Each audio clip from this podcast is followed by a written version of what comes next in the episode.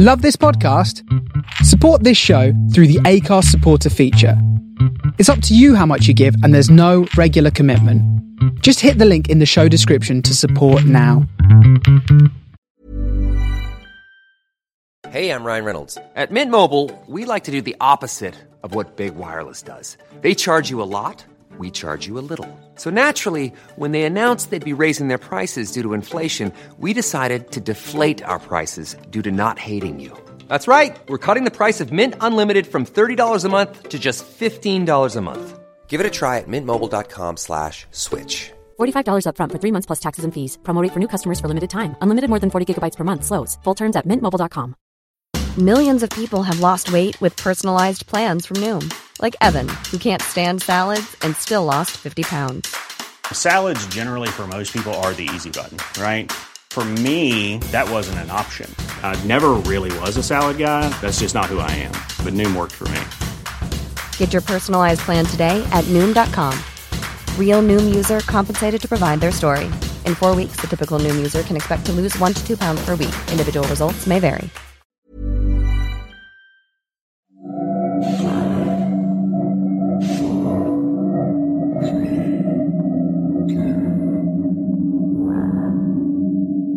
This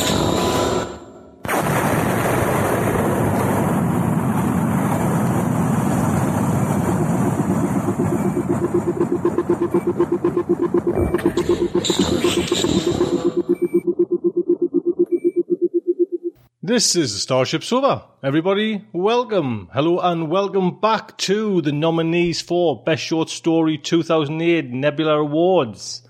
Next up is Nina Kiriki Hoffman. Over the past 20 years, Nina Kiriki Hoffman has sold adult and YA novels and more than 250 short stories. Her works have been finalists in the Nebula, the World Fantasy Awards, Sturgeon Award, Philip K. Dick, and the Endeavour Awards. Her first novel won a Stoker Award. Nina's young adult novel Spirits That Walk in the Shadows and the short science fiction novel Catalyst came out in 2006. Fall of Light is due out from Ace in May 2009. Nina does production work for the magazine of fantasy and science fiction, teaches writing through her local community college, she also works with teen writers. She lives in Eugene, Oregon with several cats and many strange toys. Narration today comes from Julie Davis. Julie podcasts over at Forgotten Classics, where a good story never goes out of style. She combines a bit of commentary with readings from books that deserve to be better known from all sorts of genres. Some of the books Julie has narrated at Forgotten Classics include The Secret Adversary by Agatha Christie. She also moonlights by reading for Starship Sofa. Julie has also read flash fiction for Podcastle and she reviews audiobooks over at the great podcast SFF Audio. And yes, she has far too many hobbies. So the Starship Sofa and her aural delights is very proud to present Trophy Wives by Nina Kiriki Hoffman. Alana and I have been together most of our lives. She is the beautiful one, and I am the worker. At least that's how it looks to people who see us now. It is not how we began. I was a princess in a tower, and she was a drudge who worked for my father, tending all the machinery that kept me imprisoned and alive and trained me in my terrible purpose. All that changed when we found and ate the bond fruit. We live more than half our lives beneath the surface now.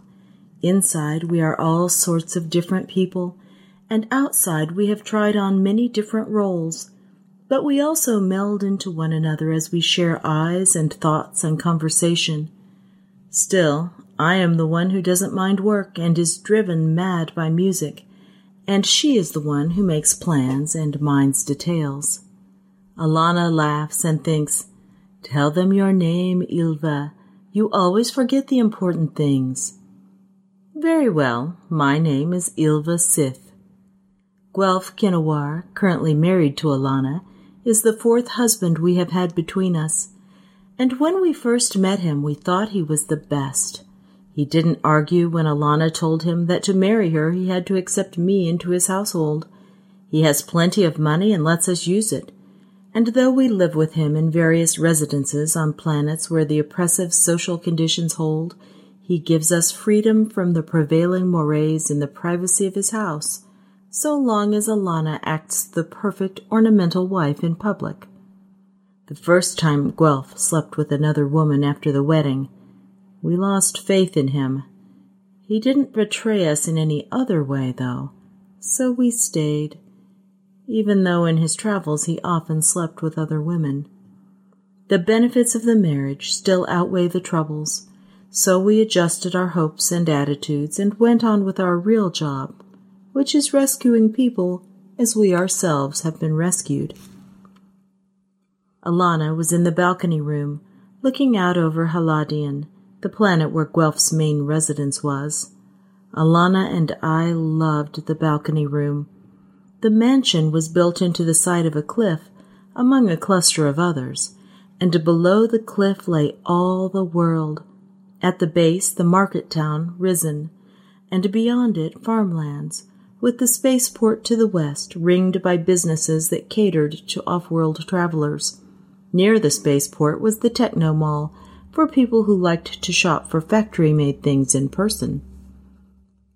Out beyond the farmlands lay the forest, with the Fang Mountains rising in the distance. Alana dialed controls on the focusing window and peered down at the central market square where the servants of cliffside mansions bought fresh produce from the farmers.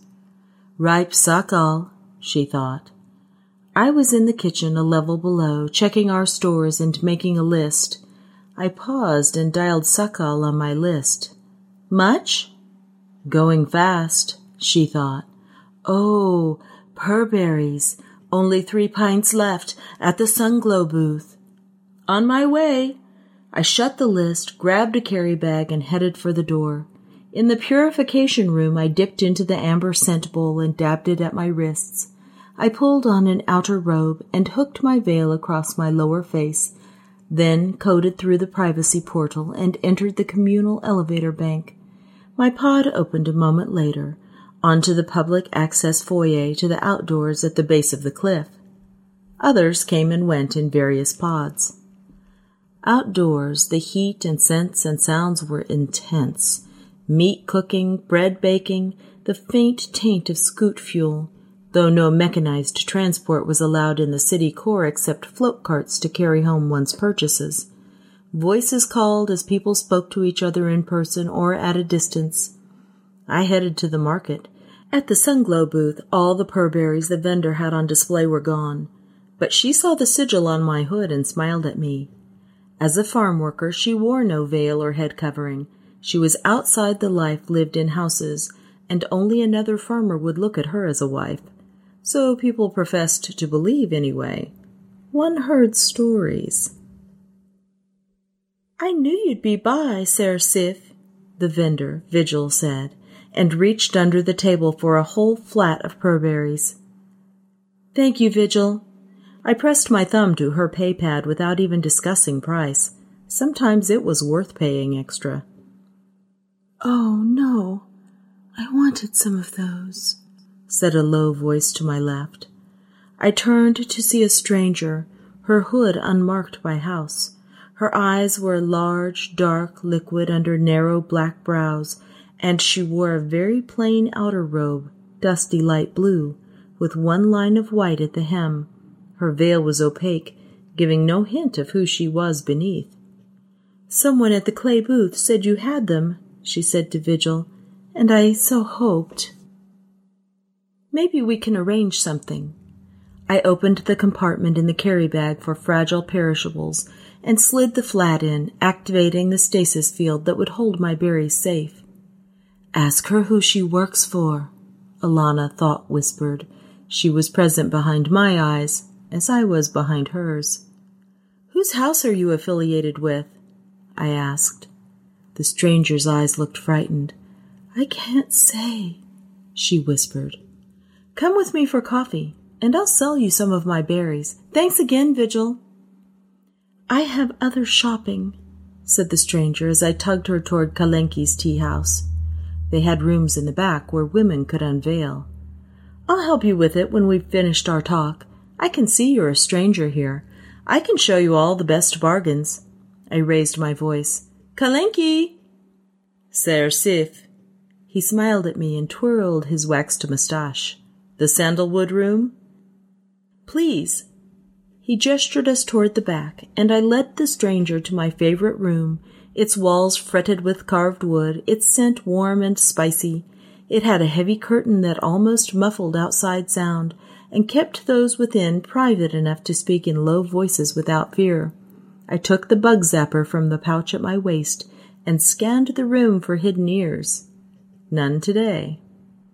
I settled onto the pile of cushions covered in white and red satin stripes, leaving the blue and green cushions for my guest, with the low inlaid wood table between us. She looked at me, and then at the cushions, and then at her slippered feet. She doesn't know how to sit, Alana thought. Who is she? Sister, hold your skirts gently and sink down onto your rear, I said. She grasped her outer robe in both hands and let herself sit, teetering. Then she straightened and looked at me with great intensity. If you are here stealthily, I said, or Alana said, what is it you intend? How did you even find a sigilless robe? I. I escaped from a ship, she whispered. I was sold into marriage, and the ship was carrying me to my husband in all luxury. I had a library. I knew Haladian was our only stop, and I studied everything in memory about it. I made this robe myself. She straightened glanced around the room, fixed on me as though realizing she was being too direct. You aren't police? Just then Kalenki whistled a warning and came in to take our order. A big pot of spiced coffee, Sarah, if you please, I said, with all shades of color for it. Some of the lace biscuits as well. Your wish, sir, he said with a head bob, and dropped the curtain again. I turned to the stranger. No, assuredly I am not police. Just curious. I will not betray you. How can I know that? Have I given too much of myself away already? She pressed the heels of her palms to the side of her head and groaned. I am so stupid. Kalenki whistled again. His assistant brought the tray of purification, with its two basins of warm water, two cloths, a bowl of powdered soap, and a second basin for rinsing, also the censer with its fragrant smoke, redolent of roses, through which we could pass our hands before we drank. Kalenki himself carried in the coffee tray and set it on the table. Thank you.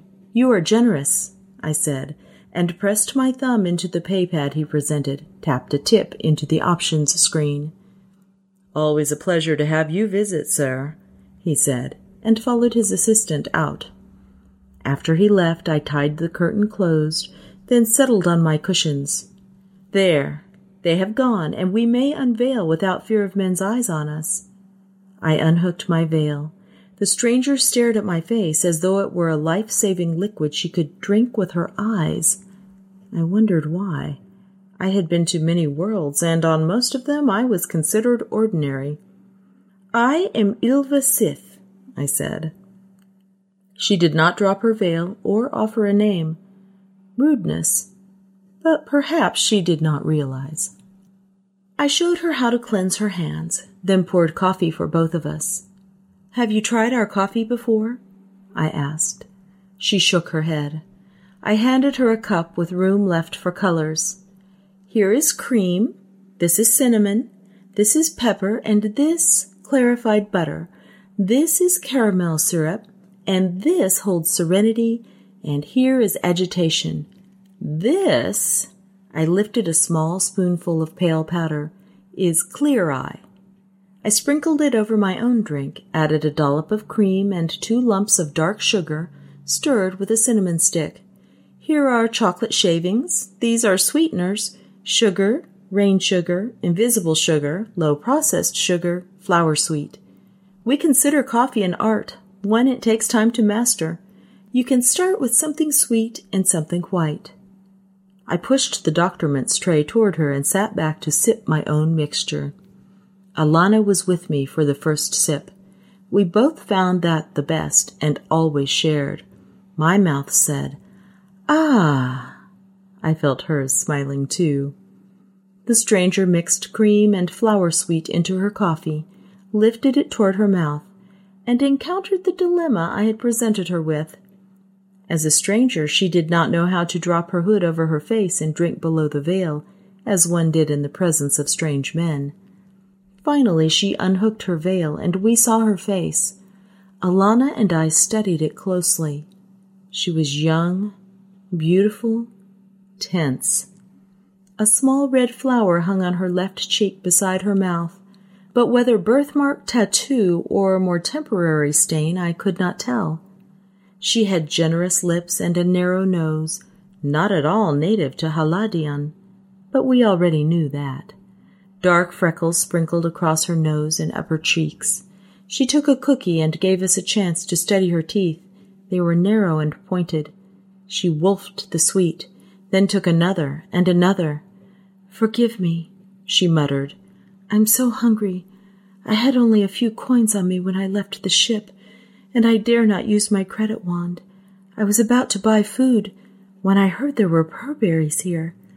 They come from my world, and I haven't tasted them since I was a child. My manners, I said. I opened the carry bag and drew out a pint of berries. Please accept these as my gift.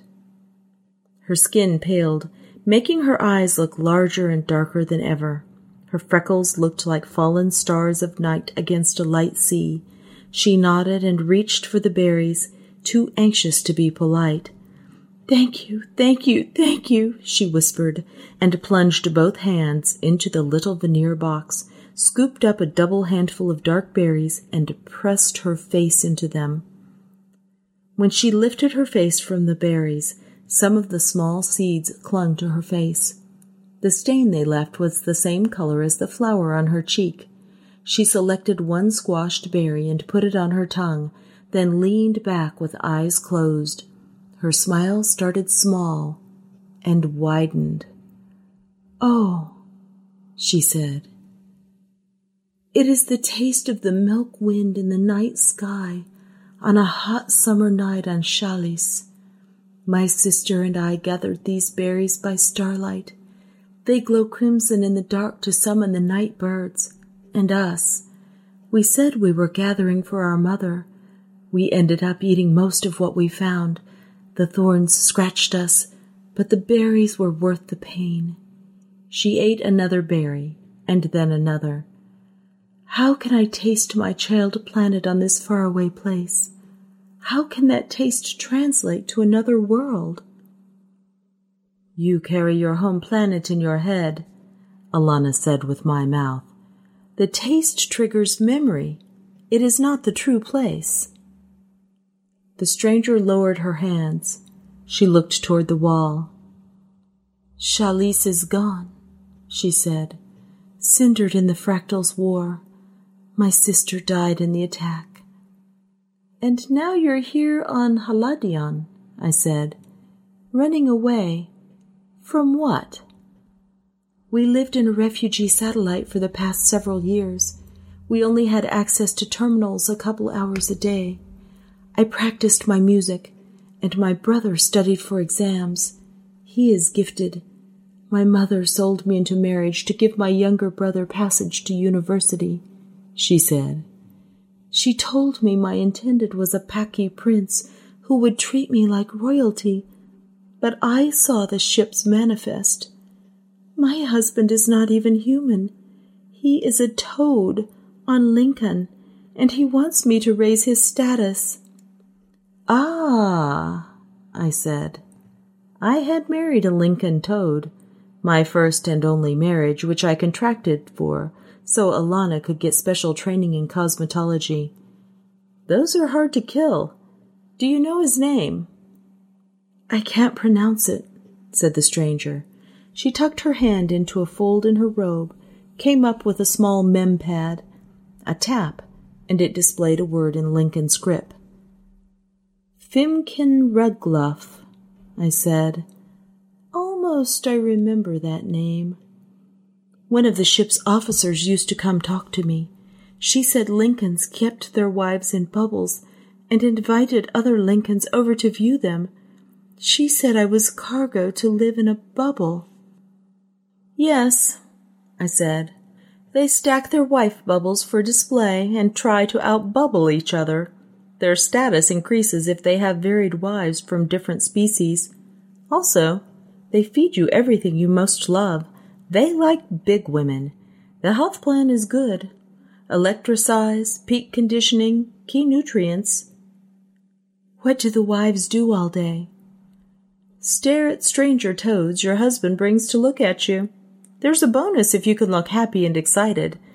The occasional sexual congress, which is a bit cold and slimy, but not actually painful. Not much conversation is necessary. You can listen to music and stories all day. It's not a hard life, and you will be let go the minute you get wrinkled. They give good parting gifts. How do you know so much about it? Some of what I know is rumor, but I was a toad wife for a year. You don't look wrinkled. I shrugged one shoulder. My husband and I didn't suit. We had a semi amicable parting, though. After my fourth serious attempt to dispose of my husband, he and I had had a very intense discussion, and he had finally set me free. Sometimes we still messaged each other. Alana and I had gone back to him twice to pretend we were his trophy wives. He had paid us well. All in all, a more satisfactory outcome for the three of us. The officer told me that with a Lincoln, there was no possibility of divorce. Who is this officer? She sounds unpleasant. I don't know her rank, only that she wore a uniform. Was she right? Is there no way I can divorce my toad husband? I'm afraid she was right about that. They lose face if their wives leave them. I made an arrangement with my ex husband to return when he really needs to show me off. All other times, he tells his rivals, I am too precious a treasure to exhibit often. There are ways to work around problems like this, but you are already in debt to this Fimkin and he won't let you go yet. You should at least meet him. But then I'll be trapped. You are trapped wherever you go, I said, though Alana and I had not found this to be true. We had double vision, special training and talents, and twice the hands and feet other human people possessed, so we never felt as helpless as this stranger appeared to. We had been trapped, together and apart, but we always worked with or toward each other, and we always escaped. I said, You have chosen to be trapped on Haladian, unless you'd rather return to your ship. Do you know what you want to do next? She shook her head. Ask for her name, Alana thought. You always forget the important things. What is your name? I asked. I won't tell you, she said. Is it such an important name I'll recognize it? Hmm, I said. I know you're from Chalice. Who could you be? Alana in the house above asked the home pewter questions about who had been lost on Chalice. Unfortunately, the planet's death had been sudden, and many were missing and presumed dead. The list of living refugees was much shorter. Alana scanned pics of the survivors in a stream so fast I couldn't watch what she was doing and see what was in front of me. You can call me Lennox, said the stranger. Alana put that into her search, even though we knew it was not the stranger's real name. All right, Lennox, what will you do if you are not a wife? Lennox sipped coffee and did not answer. Alana thought, Hey, Lennox is a street name in the capital city of Ponder. I've got some views of the planet before it was burnt. I'm mapping now. Beh. Lennox is a very long street. I'm watching along it. Business districts. No, wait, now I'm watching houses. I could see as Alana watched, but it was distracting. She was viewing a swoop down the street at the same time as survivors' shocked faces streamed past on the left margin. I aimed my ring cam at Lennox and snapped a shot, sent it to the home pewter. It could cross reference much faster than Alana. though Alana was faster than most other people. The stream of pics of planet Lorn people slowed, reversed, stopped, as the computer matched Lennox's face with one of the people in the data file. Alana focused on that instead of the pics of houses. Milla Leon, the caption read, formerly of 455 South Lennox Street, relocated to Orbital Refugee Camp, subsequently relocated to permanent resettlement on Lincoln, attached to Fimkin Rugluff, currently in transit. Alana spoke the address, and the home pewter showed again the dizzying rush of Lennox Street. The view slowed, stopped on a small, decrepit black house with two cloudy front windows and a round door. We moved in closer, peered past wads of window drapery to see the back of a girl who sat at a console with several extended keyboards. She worked her hands, and music came out of small speakers inset in metal flowers on the wall. I sat back, my eyes closed, listening to music so inviting I couldn't resist it. One of my faults, or gifts, was to be susceptible to music, sensitive to its nuances and effects. On occasion, this had saved our lives. Other times, it had almost doomed us. There were messages in this music. It had strange overtones, and it pulsed as though it breathed. Though there were no words in it, there was enticing information encoded in melody, repeating promises. Just listen, it murmured, and you will learn things to make your life better. Here's a mystery that will save you from grief. Fingers gripped my shoulder. Sir, are you all right? I startled looked up at Lennox's worried face. Alana paused the playback, ran it faster so the audio wasn't so compelling, found a spot where the musician turned toward the window. Lennox's face looked at us. I'm sorry, I said. As I stared up into a face I was also seeing a younger version of through Alana's eyes. Have you decided who to become now that your world and your place in it are gone? She shook her head. A musician, I said. She drew back. What makes you say that? she whispered. I'll explain if you come home with me. Her head was shaking before I finished my invitation. No. Your choice, I said. I had better finish my shopping before my mistress's husband gets home. He likes supper ready when he arrives. I drank the rest of my coffee, still divine, though cool now. Then I washed in the second bowl of water and passed my hands through rose scented smoke, and she copied my motions. I said, Please enjoy the berries. I hope you find safe haven. I collected my carry bag. Sir, she said. She climbed to her feet, struggling a little to free herself from the grip of the cushions. Wait! I paused in the posture of one trapped by a single thread of obligation, a good pose for getting people to open up. You have been nothing but kind to me. I am frightened, though, and I don't know where to trust. I understand. You're not the only one who's run from danger. You are. Hey, I'm Ryan Reynolds. At Mint Mobile, we like to do the opposite of what Big Wireless does. They charge you a lot we charge you a little. So naturally, when they announced they'd be raising their prices due to inflation, we decided to deflate our prices due to not hating you. That's right. We're cutting the price of Mint Unlimited from $30 a month to just $15 a month. Give it a try at mintmobile.com slash switch. $45 upfront for three months plus taxes and fees. Promote for new customers for limited time. Unlimited more than 40 gigabytes per month. Slows. Full terms at mintmobile.com. Hiring for your small business? If you're not looking for professionals on LinkedIn, you're looking in the wrong place. That's like looking for your car keys in a fish tank.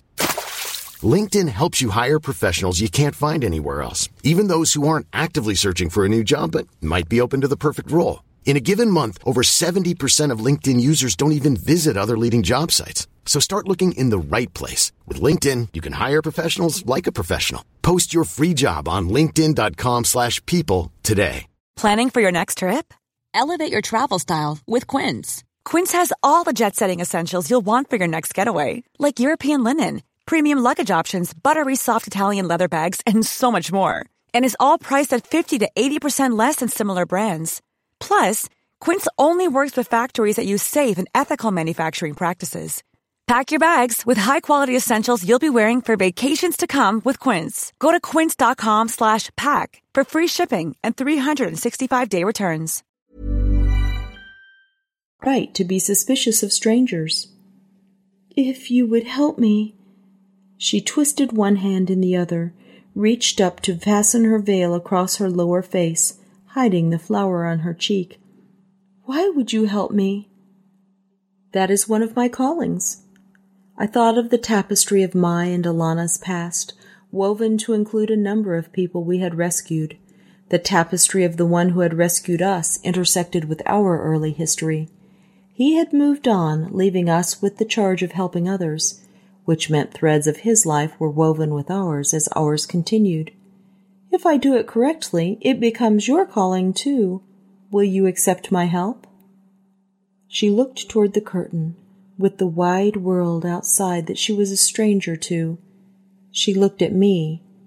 I kept my face still. I will, she said. Thank you. I closed my eyes to let Alana tell me what she thought. She thought, good. The first thing I must do is give you a sigil, I said. A sign on my hood? An affiliation, Will you join my household?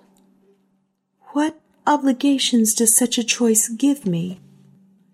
I frowned. At this point, it is nothing more than a mark on your clothing. You can choose Kinnawar, my mistress's husband's clan name, or you can join the Houseless. That's a spiral sign and means you are without affiliation. Little protection in that, but recognized status. Or you can go unveiled and uncovered in public and proclaim your status as a country worker. Not a comfortable existence.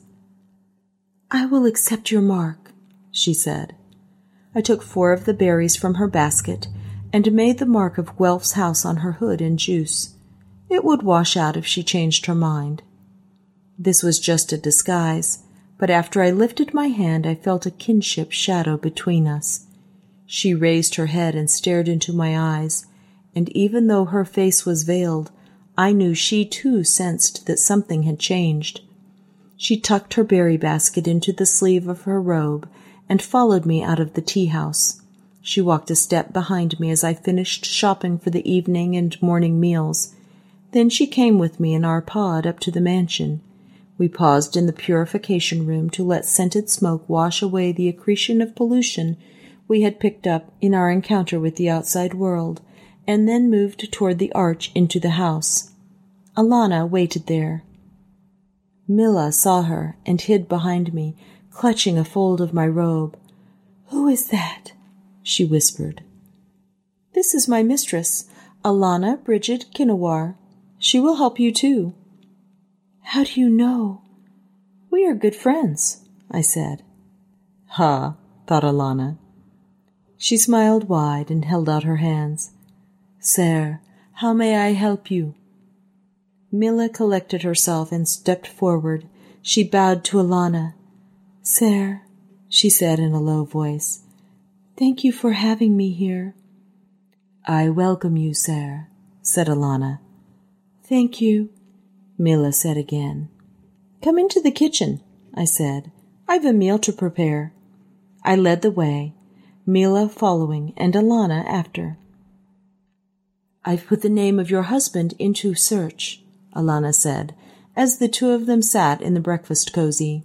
I stored everything I had bought at the market in the proper places cold, dry, damp, warm, what each thing needed, and assembled ingredients for the night's meal on the center table.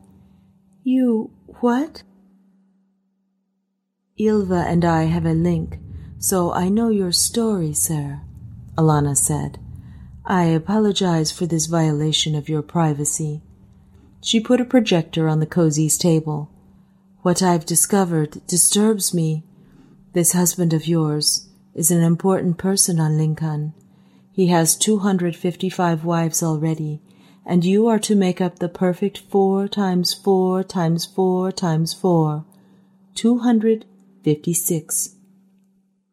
This is the most wives anyone on the planet has. I think he's the king. I need to do some more checking. He has already started a massive search for you. His minions are in the marketplace now, and people are telling them things. She tapped the projector on. It showed an overview of the marketplace, people moving among the stalls, those searching for Mila tagged with red. An impressive mobilization of diverse forces.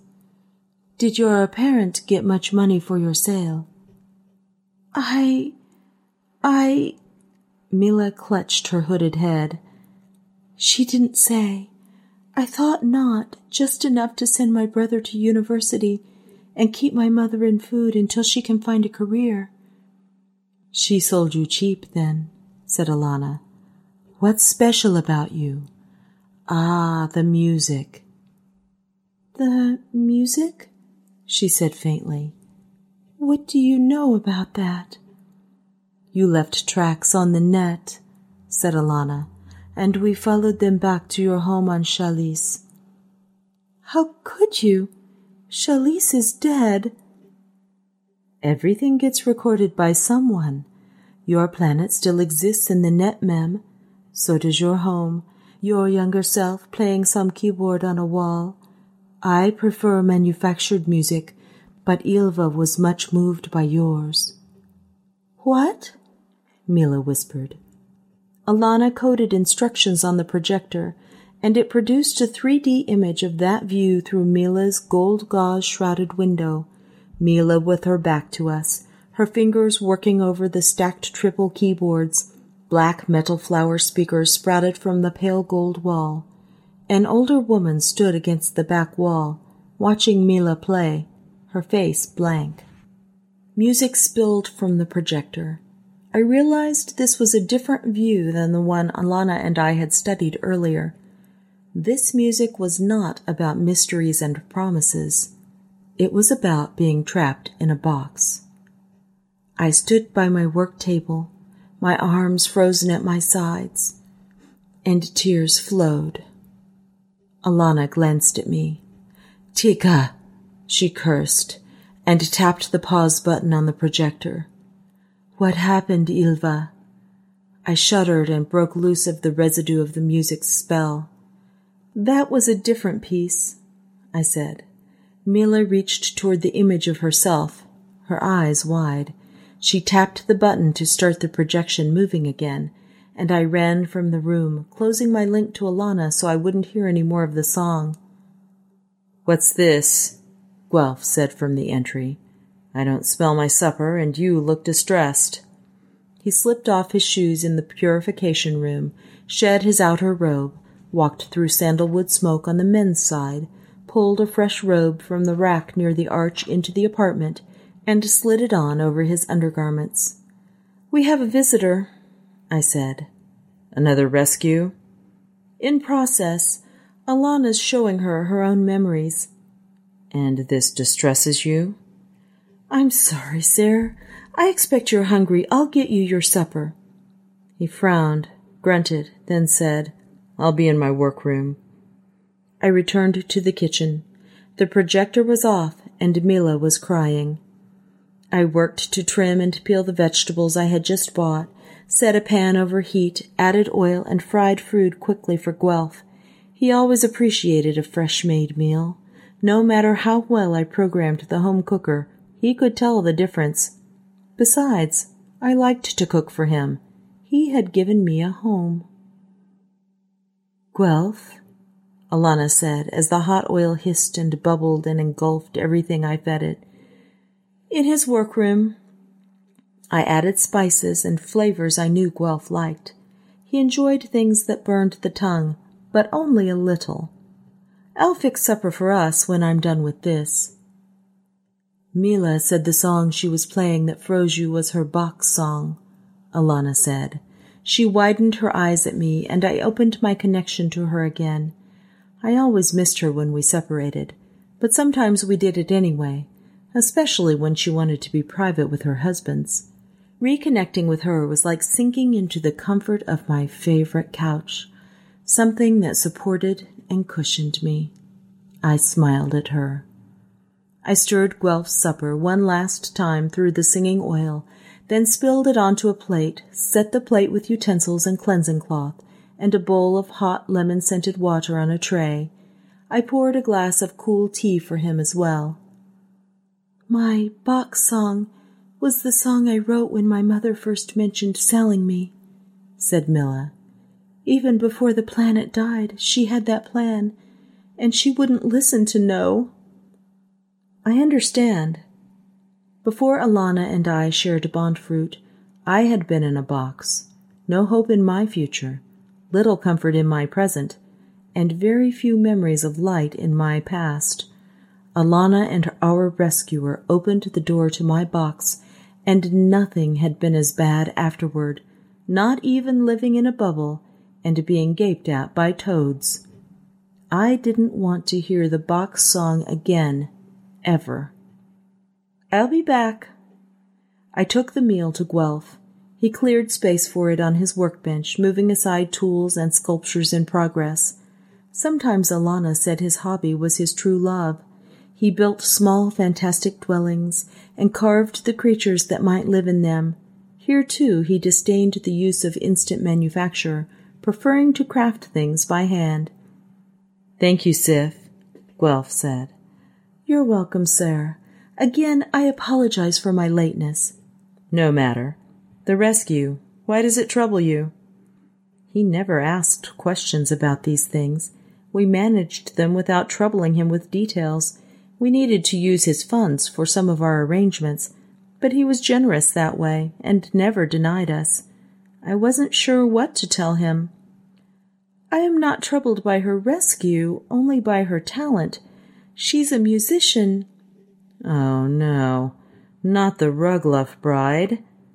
Sir? There's a planet-wide alert for her. I should have known. Why would a toad want a musician wife? How is she to play inside a bubble? He's an innovator and wants to turn over the old order on Linkan. To that effect, he's ordered a bubble big enough for the bride and her instrument. No one else's wives perform for company, but he took the notion after watching too many netcasts from other cultures. It was supposed to be a bold political move and cement his popularity for the next election, but it falls flat if the bride escapes. The Federation of Fair Traders was in favor of the change, as perhaps it would lead toward more freedom for the Lincoln brides. But, sir, the girl. Whoever aids the Rugluff bride will have to pay a price. He set down his food sticks and picked up a half polished lump of wood. He frowned. How high is the price, sir? His gaze rose and his brows lowered. Such an act could damage me politically, he said. For the first time, I saw the power of his actual profession, fair trader and financier, on his face, and knew that the person he had always been toward me a slightly bumbling, pleasant, undemanding, often absent master, was perhaps a construct, not his true character. Must we return her? I asked. Alana asked. He had never interfered in a rescue before, but we had never rescued anyone politically important before. Do they know you have her yet? he asked. In the kitchen, Alana projected the marketplace over the table again, with the searchers marked. They were spread wider through the place, though most of the shops were closed for the evening. A concentration of red-tagged searchers had collected around Kalenki's tea house. Kalana zoomed the spy eye closer and turned up the audio. Kalenki himself stood at the door talking to six of these men. He offered them tea. A woman in an unmarked robe, he said. No one like that left here. Ask at Sook's, across the square. He caters more to the transient trade. He pointed. Sif? Guelph touched the back of my hand. Alana is searching, I said.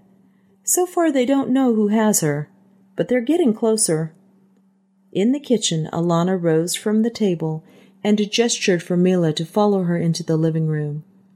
I can't decide whether I should meet her or ignore her, Guelph muttered. Music sounded from the living room. Alana had unlocked the keyboard that was in the house when we bought it.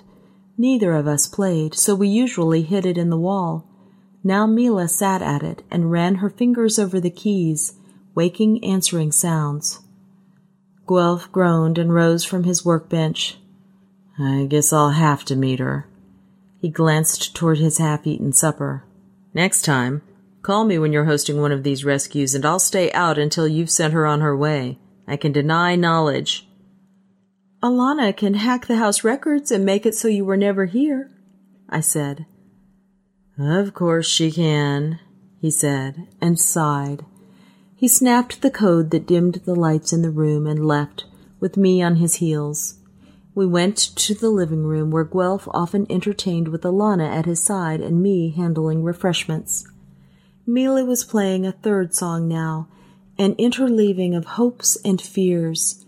I wavered, afraid of the fears the song showed me, bonds and lashes, and the hopes that were hardly better, images of clawing through terrible sky to something Mila couldn't imagine, but only hoped would be better ribbons of loneliness wove through the song. Come, Sif, said Guelph.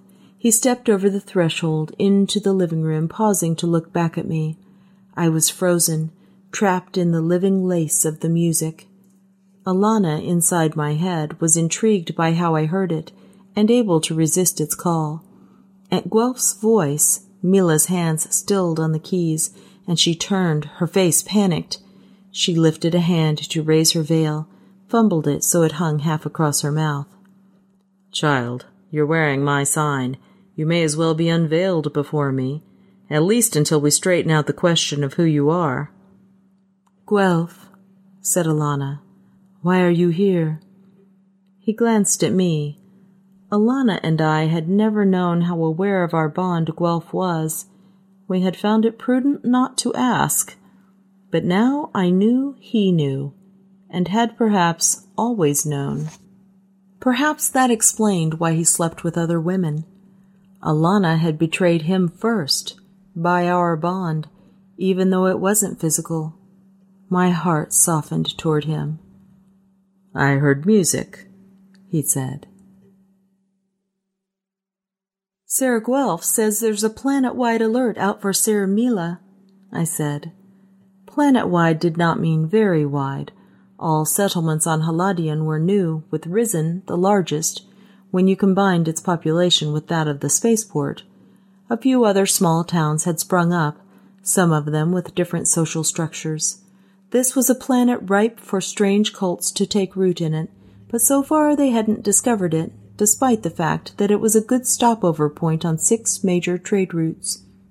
Alana said, there was a lot of activity about her being missing, but not right away. She wandered in the marketplace a while without attracting notice. I left a simulacrum with life signs in my cabin, said Mila. But then I was so stupid with hunger and nostalgia. It was not that so much as the unmarked robe, I said. Everybody will have noticed. They're not always motivated to tell what they know to strangers, but it sounds like your husband to be has enough money to bribe everybody.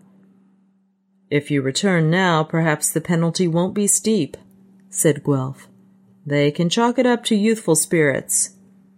Tears seeped from her eyes as she stared at him.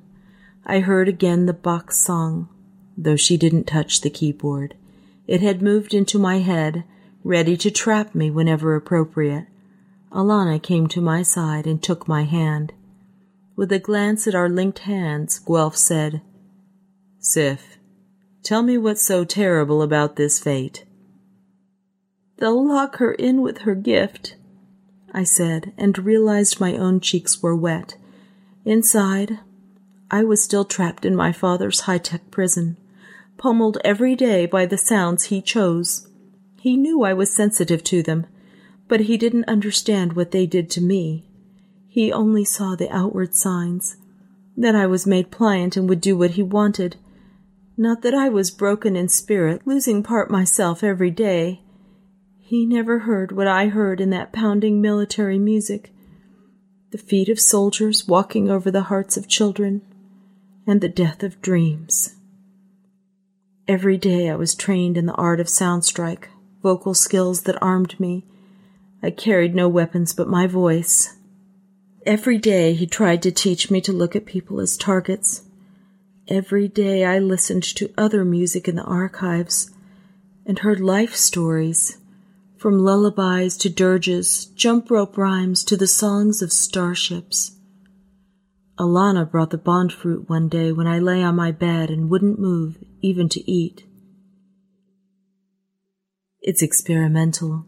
From the labs, she whispered as she massaged my arms. There's a resonance component. Animals who eat from the same batch of bond fruits at the same moment synchronize their activities. The scientists haven't used it on humans yet. I got a matched set. If we each eat one at the same moment. She slipped the small hard fruit into my mouth, positioned it between my teeth, used her palm under my chin to hold it steady. She put one between her teeth, too, a green thing the shape of an olive. It could kill us, she whispered. I could make you bite it by pushing your teeth together, but I want you to do it yourself. I'm going to count to three. Bite on three, and so will I. Maybe it'll work, and maybe it won't.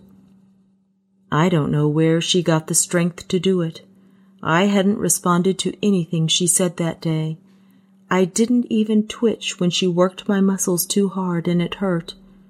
Yet she trusted. She counted. We bit. We were both sick for a week afterward, but when the fever went down, we had our connection, our lifeline. Soon after that, they shut down the bond fruit experiments. What's so bad about being locked in with your talent? asked Guelph. Doesn't that give you time to refine it? Some kinds of talent are cold bedmates, unkind companions if you can't get away from them. It could kill her. I had cut out the talent my father had been force training me in. I still had faint scars on my throat. I see, he said. Well, then I suppose we have to do something else. Alana released my hand and went to kiss Guelph. Do you have a plan? Guelph asked us. No. I wondered why he kept asking me questions. It was all strange to me. Alana made the plans. We could marry her ourselves and pay off Rugluff, said Guelph. Oh, sir, I'm afraid it must have been a lot of money, said Mila. Money is not the problem, said Guelph. It is maintaining face and encouraging him to take the same steps with a different wife so that the proposed social reforms don't fall apart. We could manage that somehow, I suppose. I turned to Mila. I have asked you this question several times already and gotten no answer. Who do you want to be if you are not the Rugluff bride? I don't want to be a musician, she said. That was always my mother's idea. Since I was very young, she made me take the lessons and told me to write music.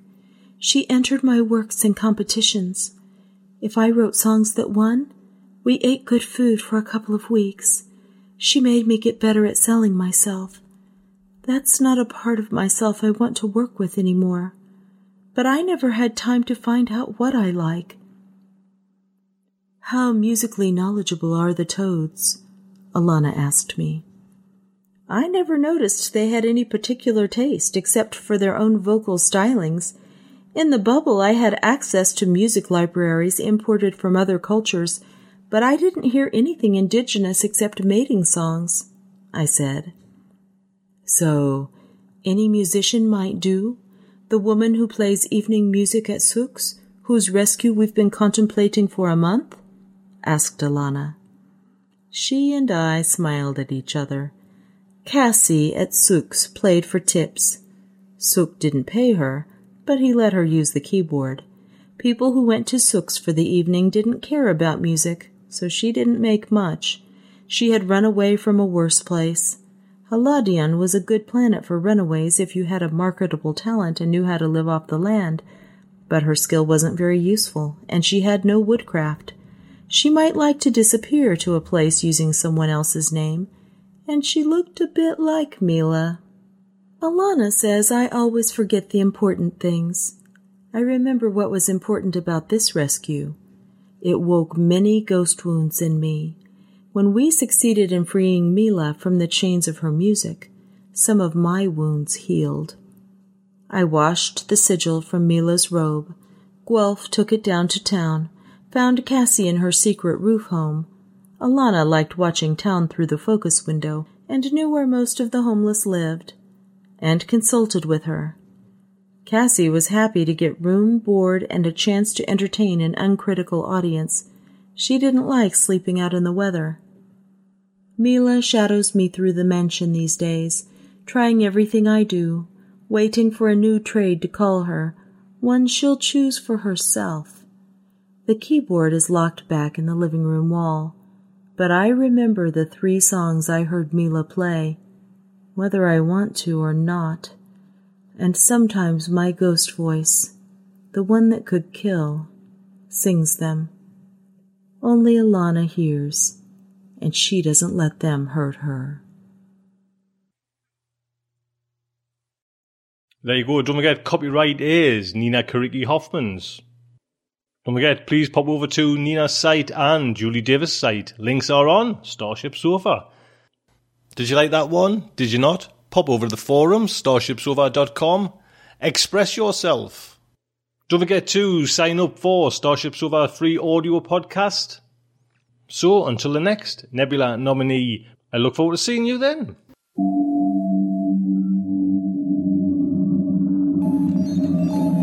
Will our heroes survive this terrible ordeal? Can they win through with their integrity unscathed? Can they escape without completely compromising their honor and artistic judgment? Tune in next week for the next exciting installment of Starship Sofa. Evacuation procedure initiated. Shuttle set for launch. Airlock will be opened in three, two, one.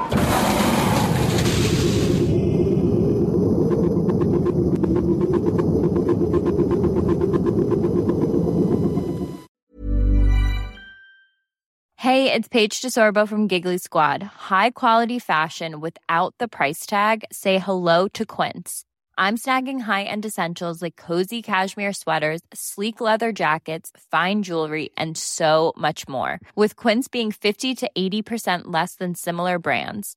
And they partner with factories that prioritize safe, ethical, and responsible manufacturing. I love that. Luxury quality within reach. Go to quince.com slash style to get free shipping and 365 day returns on your next order. Quince.com slash style.